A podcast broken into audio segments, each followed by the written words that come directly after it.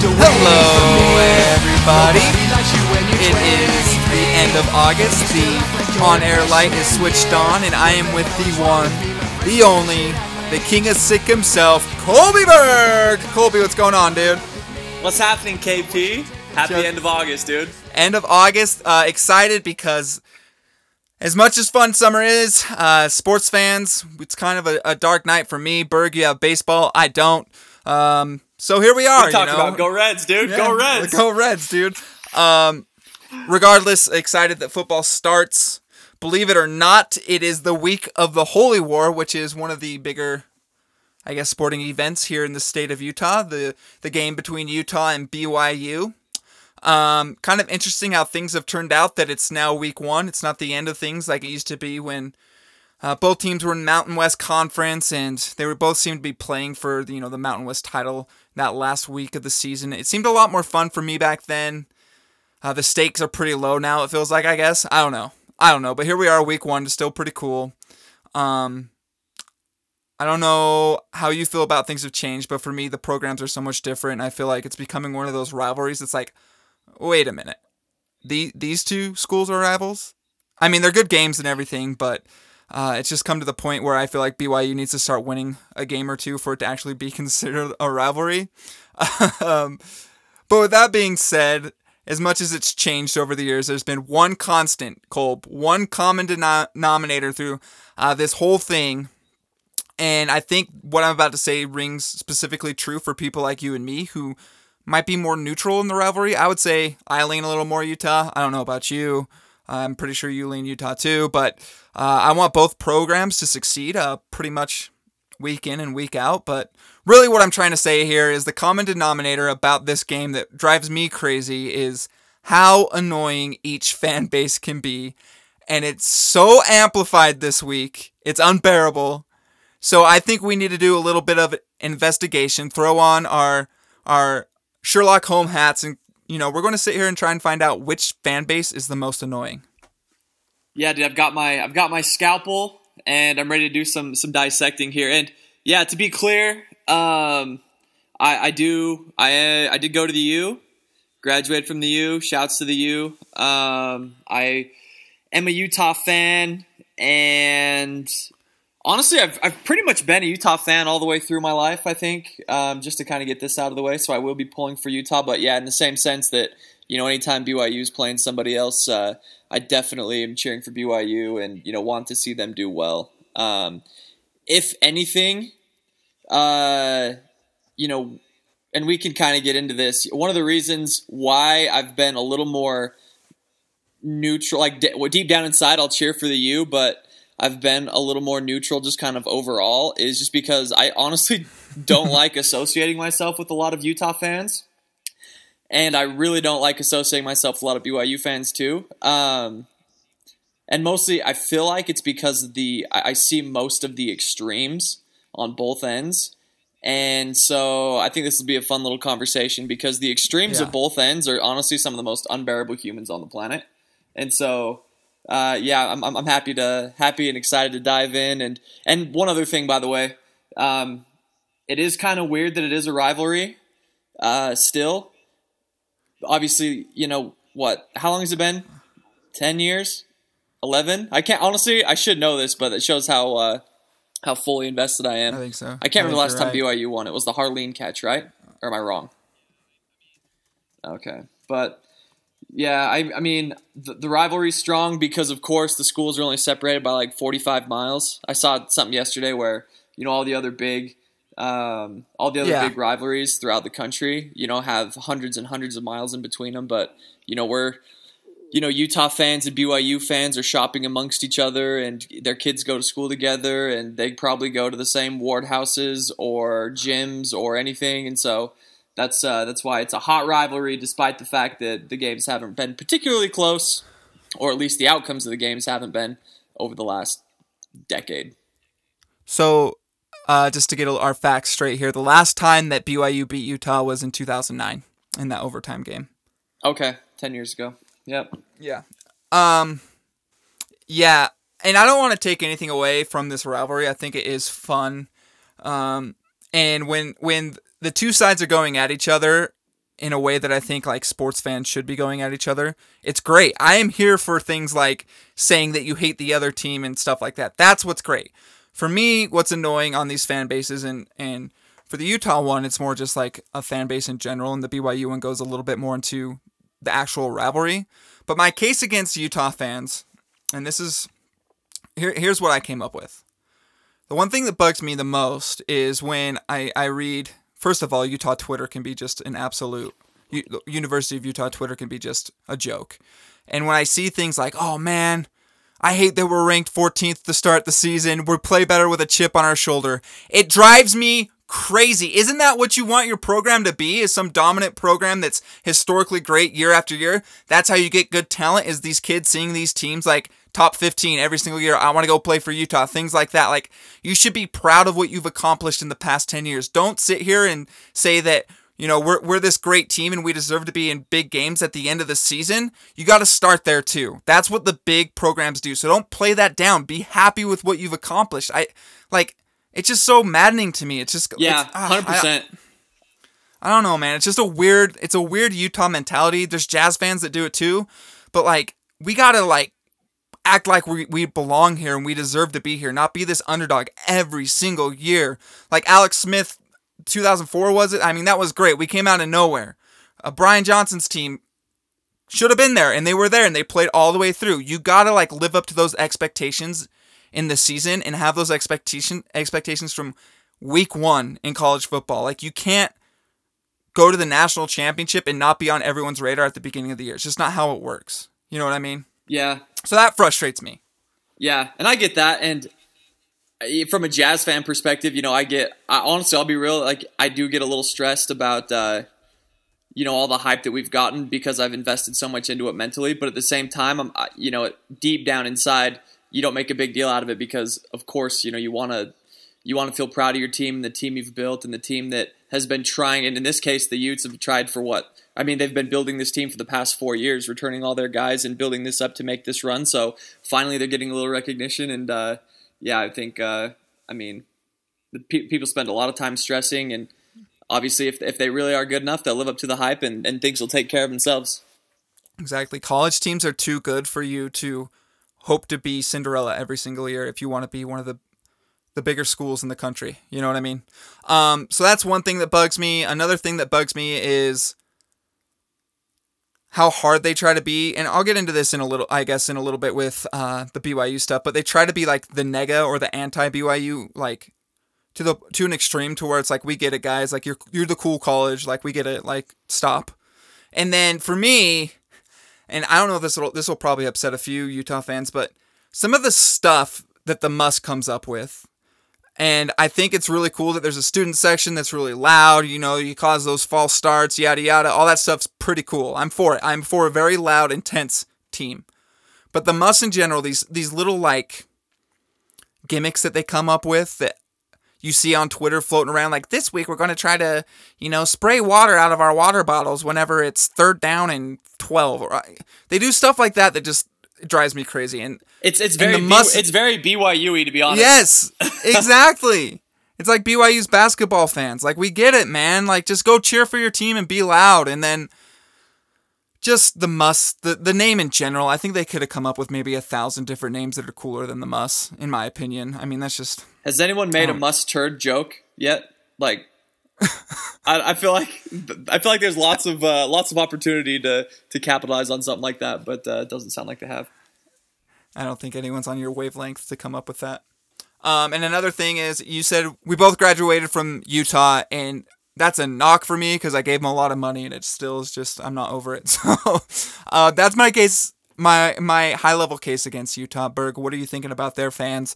How do you feel about them? Do you hate them? Do you love them? Are you part of them? Are they your blood? Are they your enemies? Give me a rundown. Okay, so the thing about Utah fans, or a lot of Utah fans, or at least I'll key in on the portion because honestly, if we're being real, like I'd say seventy percent of self-proclaimed Utah and BYU fans really have no idea what's going on and just, you know, for whatever reason like throwing on a shirt and being and you know, it's part of the state, you know, being a resident of the yeah. state.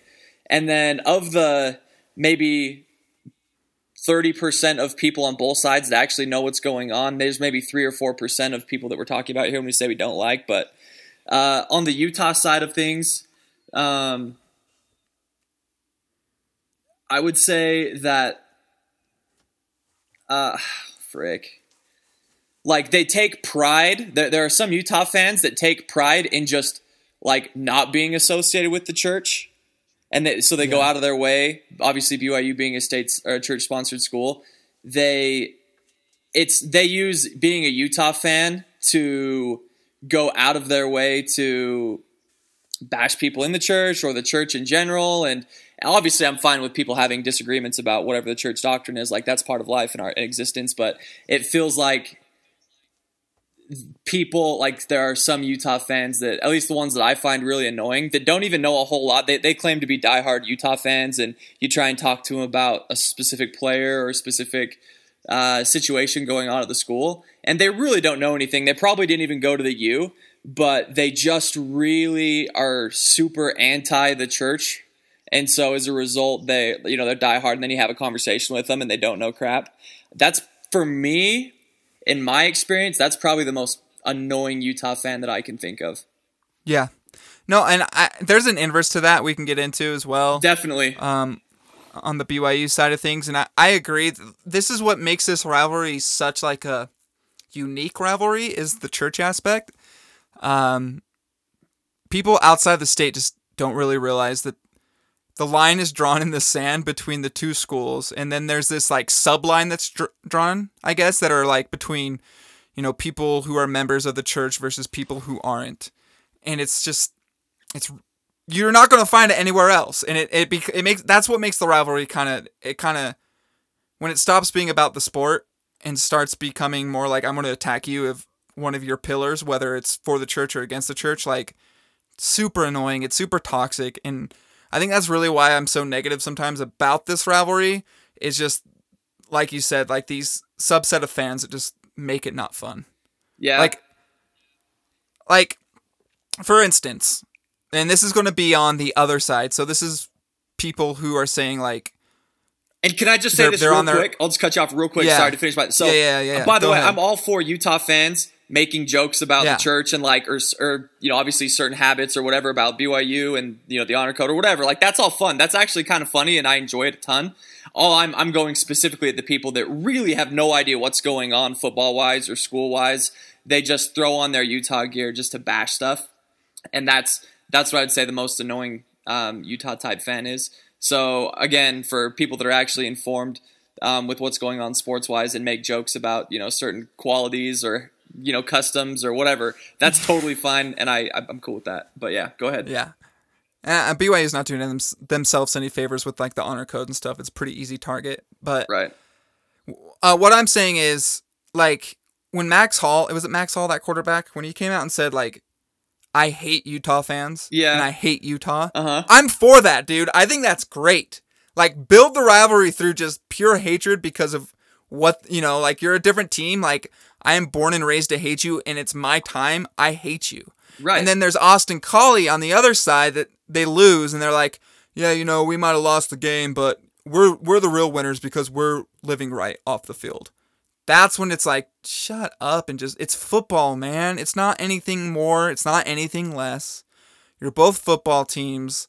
Just have it be about that. Like, come on, man. Like it, that that's a huge knock um, on both sides. You're right. That's a good point, Cole. I was more looking at it through um, knocking people on the BYU side of things. Actually, I'll be there honest. was a funny.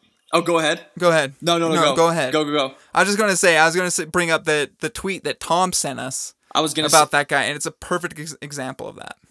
And in my opinion, like what I said about the Utah fans and what bugs me about them is magnified 10 times more with with BYU fans. And so take that and the inverse of what so basically what you're about to read real quick here.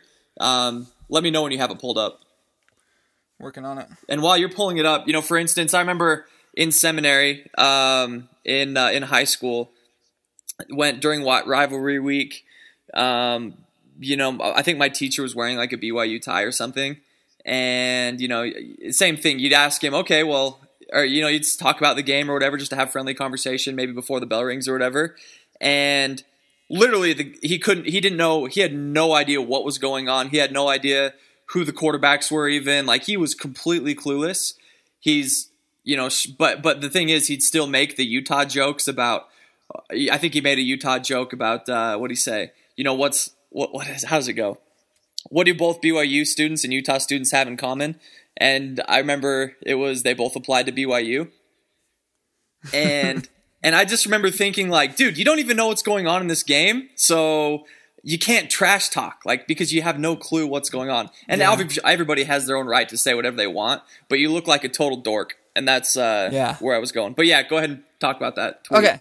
Okay, so just uh, to give some context to these tweets I'm about to read, it's some guy whose son committed to Utah. It sounds like he had Utah and BYU um, in his mind to play football for or play on their teams. And the dad says, when Kalani was at our home visit, he told my son that he wanted him to come to BYU, but if he chose Utah, he would be in good hands and that the Utah coaches were some of his best friends and best people he knew. I was so impressed with his ability to put the rivalry aside and dot dot dot before he can even finish uh, what he's about to say, which was going to be a nice middle ground, like, hey, you know, both sides are actually good people. Right. Uh, this guy named Michael Drew comes and steps in and says, Kalani and all BYU fans don't agree. I view Utah coaches who played for BYU as traitors, and you, sir, were never a BYU fan. Glad your son didn't play for BYU. I hope he gets lit up during the game. The dad responds, You, sir, are who I referred to earlier as the small minority I hope you have a great day and find happiness and abundance in your life. Shouts to that guy. Shouts to this guy.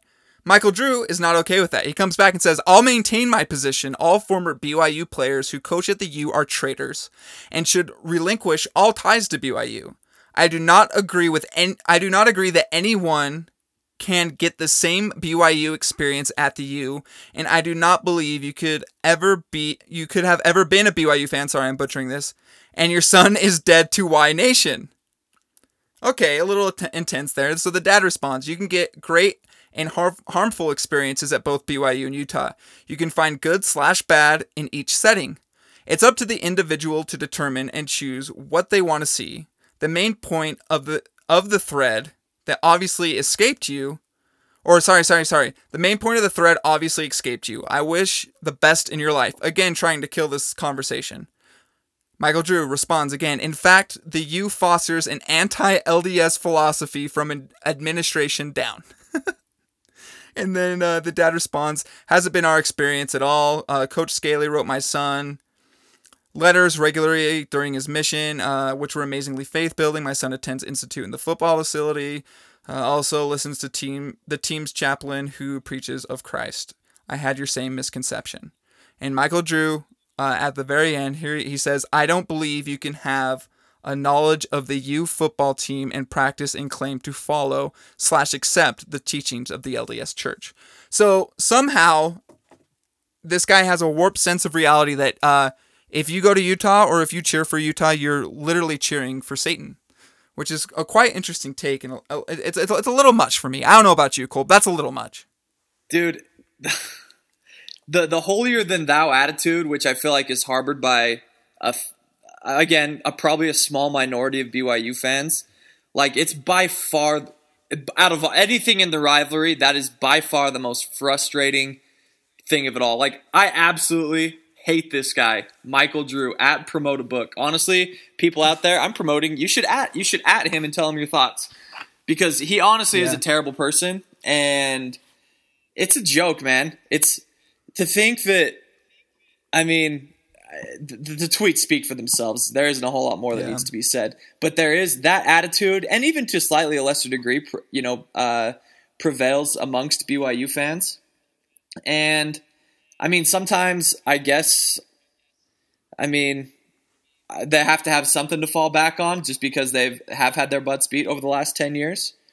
Um, and yeah, I just I, I don't know. It's it's a terrible look for somebody, you know, for a school that and again, one one person's ideas don't necessarily represent the uh, ideals of the entire organization, but you think you'd be self aware enough to realize what you're doing there. Yeah, I agree, man. Um, and I don't need. I don't think I'm not going to sit here and hammer this uh, point, you know, anymore. I just think. I just think it's something that kind of needs to end, and I don't think it ever will, which sucks. But it's a knock on BYU's fans. It's a point against them. Um, the last thing I want to bring up about BYU BYU fans that I find annoying is whenever there's the debate between the two schools, they bring up their championship in 1984 Thank like you. it's the end all, and it's it's not. I did some research into this because I really wanted to find out like what this championship, you know, how much weight it really holds, and BYU went undefeated that season, which is really impressive. You know, great year. Um, but for national championships in the 80s, they voted on who became the national championship. There, there wasn't a championship game. In fact, they beat Michigan in their bowl game, which you sit there and you think, hmm, you know what? Michigan's a really good program. BYU beat them. They deserve to be the champions. Well, Michigan was six and five in that bowl game, and BYU was undefeated. Um, they played. I can't remember who it was like Nebraska or something the first week who is ranked number three. So they say, man, you know, we beat that number ranked number three ranked team. Uh, we we deserve it. And you go and look, that team ended up winning two games the entire season. So I don't think a 35 year old championship sh- that you were voted in and beat, you know, your schedule ended up being not that great. Um, I don't think it it really should signify that you're the better program, in my opinion. And they they hang on to this like like like it's, it's all they've got that matters. To, yeah, yeah. And as soon as they bring it up, they get these smirks like, "Yeah, well, we're the national championship champions from 1984," and it's just it's ridiculous. Just stop with that. It's completely changed since then. College football is different. It's, I mean, it, it it's a point for you. It, it's a good point to bring up, but it's not the end all. You know what I mean? Yeah. And what's funny? It, I'm so glad you brought this up because I was talking to people at work today, and I think overall, this is one thing I've realized the batting average of BYU fans being able to actually name the year that that national championship was won in is honestly has to be like 20 it's like 200 literally 20% of the time. I've heard 1984 1986 1982 they tend to fall on the even numbers which i guess they get kind of right. But it's like it's just something they randomly pull out of their hat because it's it's the last straw to like claim some sort of relevance. And yeah, it's it's it's. Well, they can never name the quarterback. What's that? They they can never name the quarterback who won it. They yeah. always say. They always say it's it was either Ty Detmer or uh, Steve Young. Steve Young wasn't yeah. it? Was it McMahon who won it? Yeah, it was McMahon. Yeah, come on, guys. Oh, come on. yeah, it's funny. Um, and for for the record, and I know people have said this before, but uh, the uh, the president of the church, not the current president of the church, but the, the former president of the church, uh, President Thomas S. Monson, is a distinguished alumni or alumnus, I guess you could say, of the University of Utah. And so it's it's just funny to think that you know guys like that Michael Drew like there's there's some serious cognitive dissonance yeah. going on in that dude's head, or I don't know if he's just right. blatantly disregarding certain facts, but it's just I don't know. It's kind of funny to think about. Right. Right, and and the argument that Utah fans always go go back to is, well, Brigham Young started the University of Utah, not his namesake school. So that too. It's funny. It's it's it's a funny little world we live in in this little Utah bubble, and it makes things very interesting. Um, I'm, you know, I also want to say, and I probably should have had a little preface about this, but I don't really believe in prefaces. um, I have friends and family on both sides and I love them. And there's plenty of fans that I respect. And there's plenty of fans that I enjoy and I think that they're great fans, but this is just coming from a pretty neutral perspective of the maddening experience that this rivalry can create. And we, you know, I don't want to sit here and just be so negative about it. I think there's great fans on both sides, and I think uh, as long as you cheer for a team and you keep it about football and you keep it, you know, somewhat cheeky and kind of funny, uh, go go at it. Say you hate each other. I don't care. Just just keep it in the realm of football. Yeah, keep and, it in the realm of you know. And I'm totally cool with the trash talk and everything, and just have a clue about what you're talking about because yeah. I think a lot of it is just some like bland band. Uh, what's the wow blind fanship on both sides, and those are the people that frustrate me the most. That said, if if I have to say which fan base is most annoying, and this might be biased because again, I do lean a little bit red here. I mean, I have to go that the BYU fans are a little more annoying uh, than than Utah fans in general. And again, that could just be from my experience. Um, but that's that's kind of where I am at with this. I think, by the way, if BYU was just a little bit better and and you know the record was I mean, if if the games were a little more competitive, or if at least you know, then maybe they win three or four of the last ten, I feel like it would be mm-hmm. less about the the rivalry would be would be less vitriolic and more about sports. But because it's been the outcomes have been so lopsided for so long that people are just kind of grasping the, at anything to talk crap on because yeah. they want it to be relevant in their lives, but the football doesn't necessarily make it that, so they got to come up with something else. Yeah, for sure. And I will obviously, I think people probably realize that I'm leaning a little bit that BYU's more annoying, but I agree, man. Like, I hope both teams, or at least BYU, kind of catches up to where Utah's at as a program, and they continue to excel, and like this rivalry becomes, you know, more about football again. Um, but we can stop there on that. I don't want to like, you know, the game's tomorrow. We're recording this on a Wednesday. I hope I hope the game's really good. I think Utah has more to lose, so I hope they win. Um, I just hope kids stay healthy. So let's hope for a good game tomorrow. Amen. Yeah, Utah, big aspirations. So this will be a good one to get under the belt and move on to uh, onto the Pac-12. So with all that said, yeah. go Utes. go Utes. Um, Berg, before we jump into I, I think you have a little bit of a grass is greener story for us here but something happened today in jazz basketball that we need to talk about and that's the official reveal of the mountain jerseys. I have already ordered or pre-ordered my rudy gobert let's jersey. go you uh, did? Let's go! Uh, yeah yeah dude uh I, I and we can spend like two minutes on this but there's a few things i just want to bring up about these mountain jerseys and why they mean so much i think is obviously the mountain jersey is what we were wearing when we made it to the finals. So there's there's so much emotion tied into it to kids our age because when we were young, the Jazz were just fantastic, right? They we grew up with them being such a relevant team, and as we grew up and kind of graduated from high school and went into college, the dark years kind of came. And by dark years, I mean we're fighting for the eighth spot or whatever. Right. And now we're revitalized with this unbelievable optimism this year, and it it feels kind of like those 90s teams where it's just like, yeah, we're the Jazz. Of course we're going to make a run at it.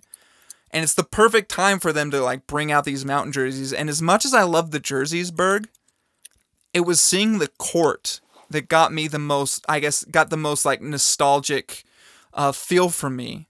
Because I'm sitting there and I'm looking at it and I'm like, that's the court that I would go and watch when I was, you know, however old, nine, eight, nine years old. And like I watched John Stockton and Karl Malone play basketball on that court. And it really like just awoken this feeling in me that's it, it was really cool. It was really I can't wait. I'm gonna have to go to a game uh, when they have that court on the floor.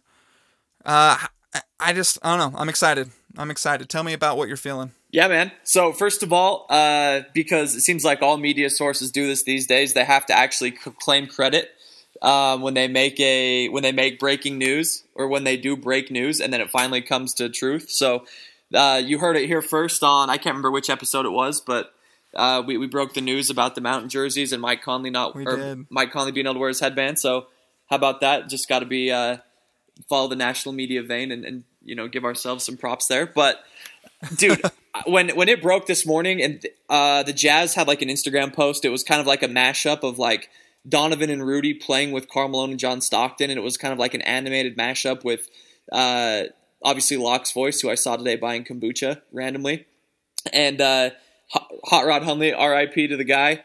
Um, and I had the chills, dude. I was sitting at work, I had crazy chills for that same reason. It, it took me straight back, and I mean, I think it's extra special because this is really the first year, and we've talked about this, you know, ad nauseum, that this is the first year that we kind of feel like we can contend at least, or at least play at the same level that those, you know, the 97 and 98 teams played at, you know? And so it just feels there couldn't have been a more appropriate time to to do what we're doing with their jerseys, and uh, I think it's awesome. The court's going to be great. They're going to wear the jerseys 11 times, and uh, they'll have the court 11 times, and this year anyway.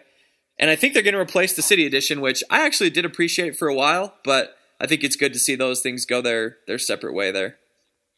Yeah, yeah, for sure. Um, yeah, just super excited, super excited for this season. It's it's another thing to remind us that October can't come fast enough.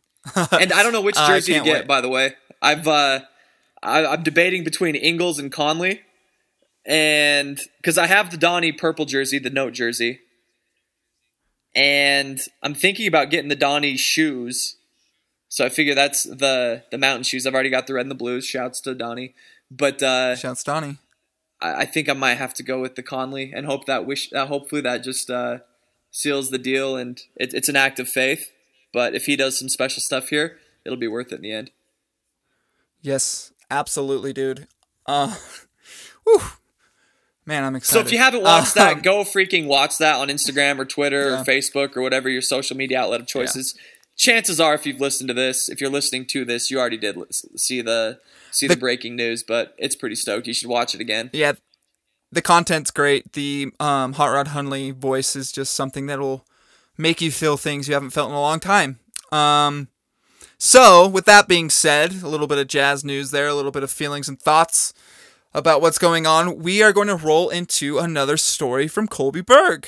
Uh, last time you gave us a little bit of of a grass is or isn't greener um, dating story from where you had to try salmon um, to show that you know you're you're interested and you're gonna you're gonna make sacrifices and eat actual food.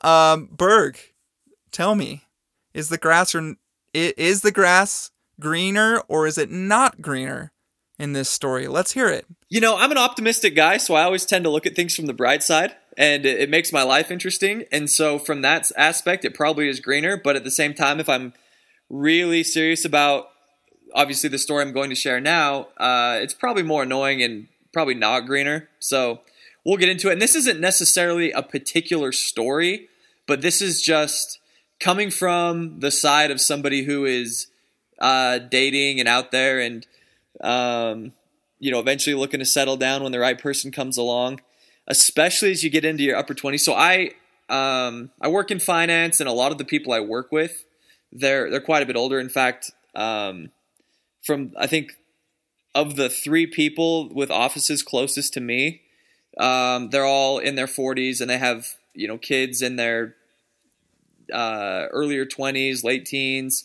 And so I'm kind of the, the young kid on the block, and even kind of throughout the whole the whole team, I'm uh, I'm the youngest person on the team. So people are always looking at me like a charity case, and so I'll come at it from this perspective. One is obviously I'm a, I'm appreciative that people think that I am someone who's a viable, you could say, candidate, which sounds crazy to say to be honest, um, to date their neighbor or daughter or friend or cousin or whoever it happens to be. But one thing I'm, I'm realizing lately is I've probably made up the existence of like me be dating some some girl or being steady with some girl just to keep people from ask trying to set me up with uh, random people at work or with random people at work trying to set me up with people that I don't work with but people that they know. And so, for instance, like, you know, I'll be in these people's offices and they'll have pictures of their, uh, you know, Christmas cards or whatever, and I'll see, you know, I'll just be being nice, asking about family, and before I know it, somebody's like, "Well, you dating anybody? Like, I should hook you up with this person." And in all reality, it's one of those things where, especially, so I'll like, I'll say, "Well, you know, I'm kind of dating somebody," when in reality, I'm like, probably not or maybe just you know i've gone on a few dates but i feel like i'm always having to make up stories because i can't just tell this person to their face like i'm sorry like i don't want to go out with your you know 20 year old daughter. And Yeah. it, it's funny because my boss is pretty cool and so he he actually kind of knows what's going on in the dating life with me because we, we chat about it. He's just a couple years older. And so like we'll be talking about one thing and i'm always worried because I think to three other people that I work with that I don't think they've talked to each other. Um, but I've told each of them individually, like I've had to turn down or make up basically some stories in reg- about why I can't date their daughter or why I can't date their niece or whatever. And you know, a lot of the times I'm I realize I'm not a ten, and it's a fact I'm not a ten. Um, but at the same time, there has to be some sort of level of attraction there. And a lot of the times, maybe I'm just me personally am not physically attracted to um, whoever they're trying to set me up with. And so it always just makes it awkward because I can't just come out right and say, oh, no, sorry, I don't want to date your daughter. Um, or I don't want to date your niece or whoever because, you know, I'm not attracted to them. So a lot of times it's either, oh yeah, well, you know, I I don't date girls younger than 27, or you know, I'll throw out some arbitrary thing or whatever. So ultimately, I'm just afraid that eventually my boss is going to come up to me and chat about the real dating situation with what's going on with certain things, and my coworkers are going to hear some story that is actually correct, but not the story that I told them. Um, Oh, no. And and it just is going to get real awkward. So shout out to all my single peeps out there that are, are dodging bullets and honestly are trying to find the one in their own special way. Some people more aggressively than others, and I can identify with both sides there. But uh, you know, sometimes and and at the same time, like I say, I respect uh, people for having the honest and and nothing but honestly great intentions to try and set single people that they know up with people because it is a compliment and I am flattered. But sometimes I I just wish uh, that there I don't know that I didn't get sucked into situations like that on a relatively frequent basis. So that's uh that's the that's the grass. In this case, the grass is probably greener on the other side because I assume, Kurt, that you don't have people trying to set you up with their twenty year old daughter that maybe. Well, actually, I'm not going to say that. We'll just say with their 20 year old daughter. Is that right? Believe it or not, Kolb, I do not get set up with. I have this little gold ring on my finger that kind of lets people know that I am off the market. Shout out to my wife, Emily. Uh, she's the perfect match for me, Berg. And as we continue to look for your perfect match, I'm sure we'll find it. Just be careful as you work in that house of cards that of turn down referrals and set up dates and things like that. I hope it doesn't come crashing down. That would be that would make for a great podcast to explain later on, but I hope you don't have to live through it. I'll feel like a, a borderline like John Tucker must die situation when in reality it's like the opposite where I'm actually not dating three different girls. I'm I'm not and so it could get a little weird but seriously shout out to everybody that's trying to hook their their single friends up because like I say it is flattering and we do appreciate it because you know obviously um you know it is complimentary that, that they like you enough to set them up with somebody that you love but uh, at the same time I feel like maybe there's there's a good way, a self-aware way to go about it, so it's just not awkward for both sides. And yeah, like I say, shout out to you. Shout out to you guys. You guys are great.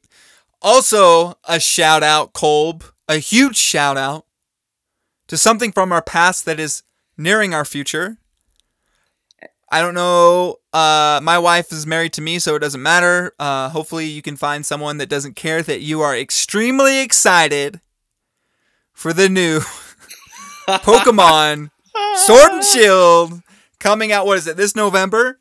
Coming out this, I think it's like November fifteenth, but who's counting?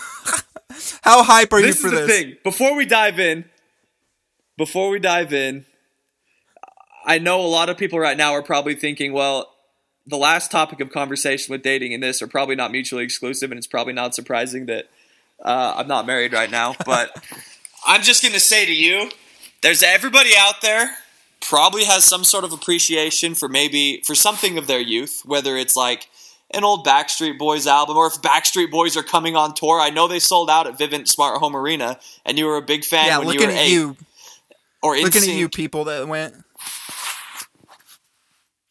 Exactly. So I'm going to say, hold your judgments there before before you judge us for being semi stoked about a video game that we appreciated from our youth coming out. Uh, you know, look inward first, and then and then if you still can't find anything, then sure judge us because it is kind of ridiculous, but we are pretty stoked.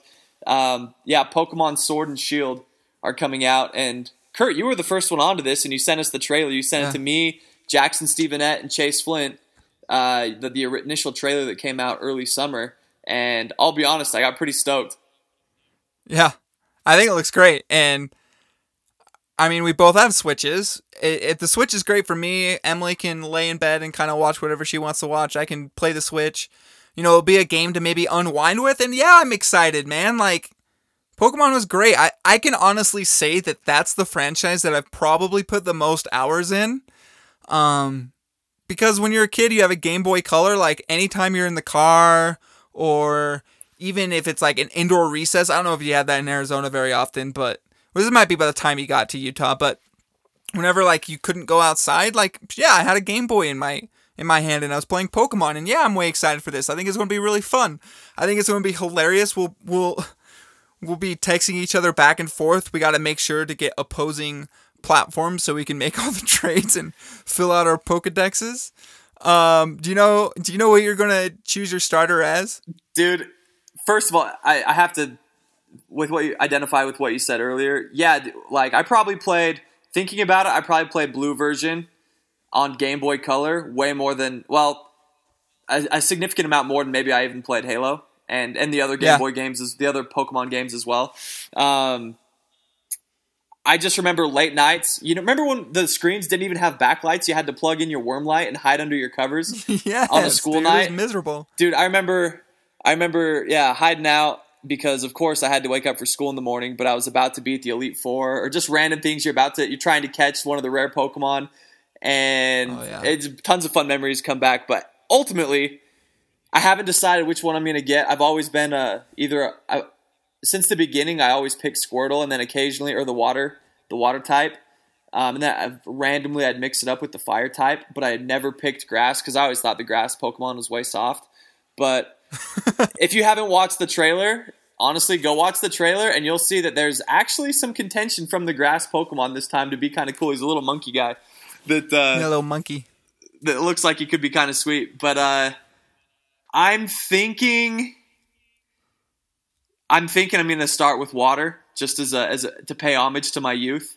But what we'll see as we get a little bit closer. I always just know that sometimes I remember in sixth grade when uh, when I think it was when Silver and Gold came out.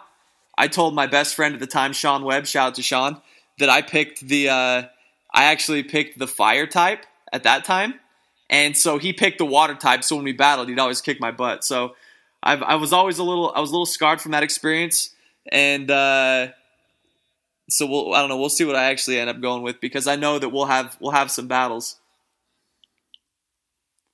Yeah, yeah, no, and I'm going to probably go water too. So who knows?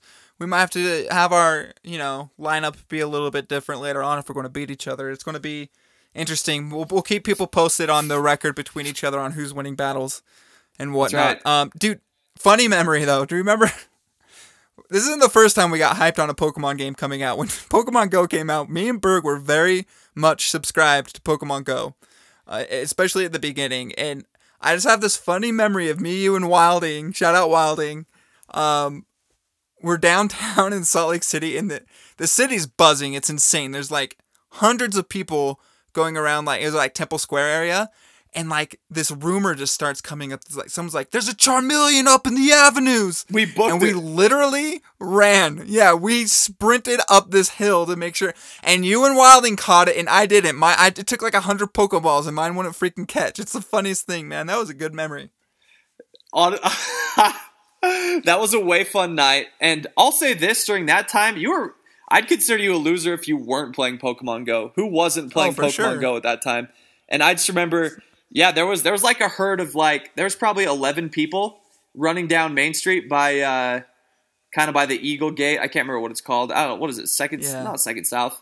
It might have been First North. I don't know what it was, but we booked it up the hill, and it was it was funny because uh, I just remember running like neck and neck with some kid, then putting on the afterburners and leaving him in the dust, and I was like, I, I, was feeling pretty good about myself, and then I like second thought, I I just and I it just dawned on me, I just am feeling really good about myself for busting past some kid, outrunning some kid to catch some invisible Pokemon on my phone. And then it kind of humbled me a little bit. But it was pretty funny. It was a good time. And that was a way fun night. Hilarious. Shout out to Wilding. Shout out. You know, here's another shout out to Wilding. Uh I I re-downloaded it a f- probably a year ago now and I like I was way excited. I texted Nick like, "Dude, I got Pokemon Go again. You should download it." And he, his response was, "I never deleted it." it's great. Shout out Wilding. He and I respect it because we actually he and I it was in like twenty. It was like 2013 or 2014. Uh, we we we busted out our blue version and he busted out his red version again, and we uh, we attempted to catch them all. And I remember I had to put it down because I was actually going on a first date there uh, with somebody with a girl, and uh, I remember coming back and I had to tell them all about the date, and I was way stoked. And then we found some cool Pokemon, and it was it was a double win. But I didn't tell the girl that I was playing Oh, Pokemon, yeah. so it was a double win.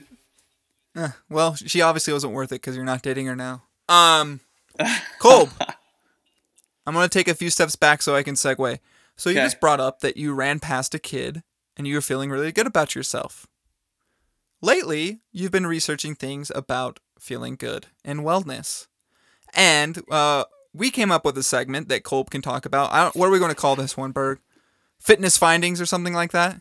Yeah, we can call it that. Yeah, Either way, Colby is really good at yeah, to TBD, just like everything else.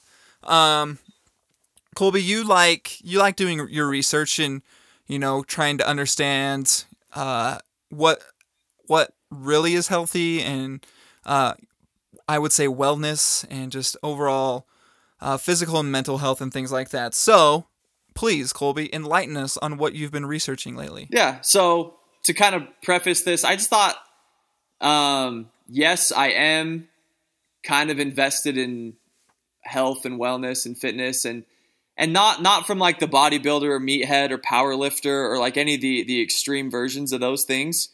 Um, but I feel like from an optimization of life standpoint, when we feel better or when we when we feel better like on the inside obviously we'll feel better about ourselves we'll probably look better um, we'll just enjoy life a little bit better. Um, and so i've uh, done i always listen to podcasts and it started kind of listening to joe rogan's podcast like or tim ferriss's podcast like three or four years ago and they'll occasionally have on yeah they'll have comedians or yeah they'll have writers but sometimes they'll have fitness people on and i kind of was always interested in in what the fitness people had to say because when we learned about health and wellness, a lot of it was like stuff like super outdated information that we learned in like maybe eighth grade health or seventh grade PE or um, like if you took foods in high school. I remember a lot of that stuff and the books seem super outdated, and it's interesting because science is always evolving, and you know a lot of the information that and I've realized this as I talk with people both that are older than me at work or just even kids our age, they've maintained and pretty much have adopted as as doctrine health and wellness knowledge that maybe we learned 15 20 years ago or even before that when of course things have changed. And so um, what's been cool about listening to these these guests on on various podcasts is a lot of them have their own podcasts. And so I've listened to those a lot to kind of learn what's on the cutting edge of science of health and wellness and fitness. And so yeah I think I've learned a lot of cool things that some of it obviously is way extreme some biohacking stuff that you, like wearing earbuds that shine light into your ears to like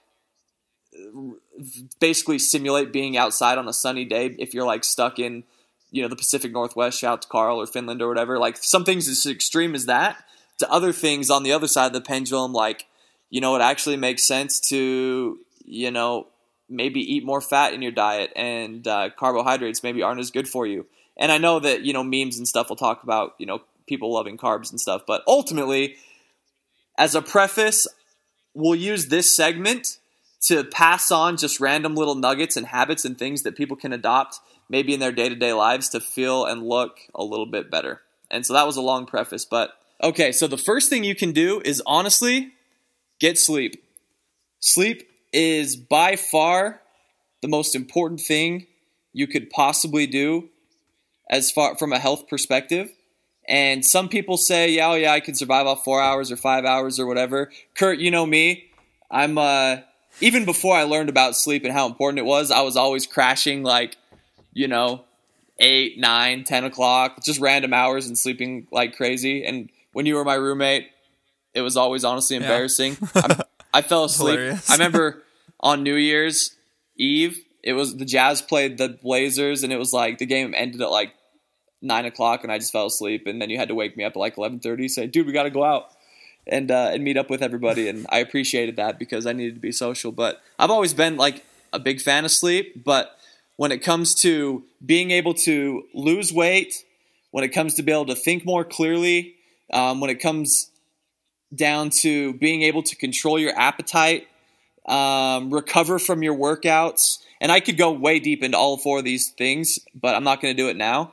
Um, before you look at honestly what exercise routine you're doing or really what diet you have, um, focus on your sleep because that's going to affect your hunger hormones and your satiety hormones. So if you don't get a lot of sleep, it upregulates a hormone called ghrelin. Think of it like some sort of hobbit creature that makes you turn into some ravenous beast and makes you want to eat, and it you particularly crave terrible things. Um, and it decreases the hormone called leptin, which is the feeling of being full or satisfied. And so when those hormones get out of balance, it's super understandable that you know you'll obviously eat tons of crazy stuff. So that's obviously going to set you back in your weight loss and and happiness goals. And so I would start with that. I would say um, for two main pointers on the health minute today, make sure you're giving yourself an opportunity to sleep for eight hours a night. And two, after you eat every meal, get up and move around a little bit. Maybe take, instead of shooting for like 10,000 steps all at once at one night, if you move around throughout the day and maybe every 45 minutes, if you have a desk job, get up, take a lap, you know, walk for five minutes, get outside, get some sunshine, because that's a whole nother rabbit hole. We could talk about each of these things for like hours on end, but I would say sleep more and move more. And it, the movement doesn't have to be exercise, just move more throughout your day. And if you guys have questions or want to know more or anything like that, hit me up and we can talk more about it on the podcast because I think it is super interesting and I think it'll help a lot of people honestly change the way they feel about themselves and change the way they look. So we'll leave it at that for now. That's great. That is something I need to focus on because I can't sleep ever. Shout out to all my insomniacs out there. The struggle's real. There's dozens of us. um, what's what are you gonna say? Oh, I was gonna say if uh, if you have insomnia and and uh, people out there, there's lots of different things to try to get rid of it, and so you should look some stuff up and or hit me up because I feel like I have some remedies for you. Kurt, we'll try a science experiment on you later. Okay, I will be I'll be the experiment. I'll be the guinea pig.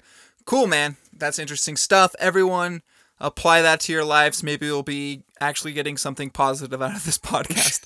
um so today's a fun day because we're introducing two different segments. First one is Colby's fitness uh, minute, and then this one is one we've been thinking about uh, for a little bit.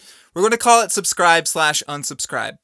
Basically, there's things in this world that we either like or we don't like, and sometimes for some odd reason, whether it's a big thing or not, it drives us crazy or we absolutely love it. And a lot of this ha- happens to do with like social media and how people interact on social media. So I think a lot of it's going to be around that. But really, we're going to take a stance on something and just talk about it. Kolb, first one's something that's been, I don't know if it really gets your goat, but I think you're kind of unsubscribed to this. What's going on? What, what's driving you crazy?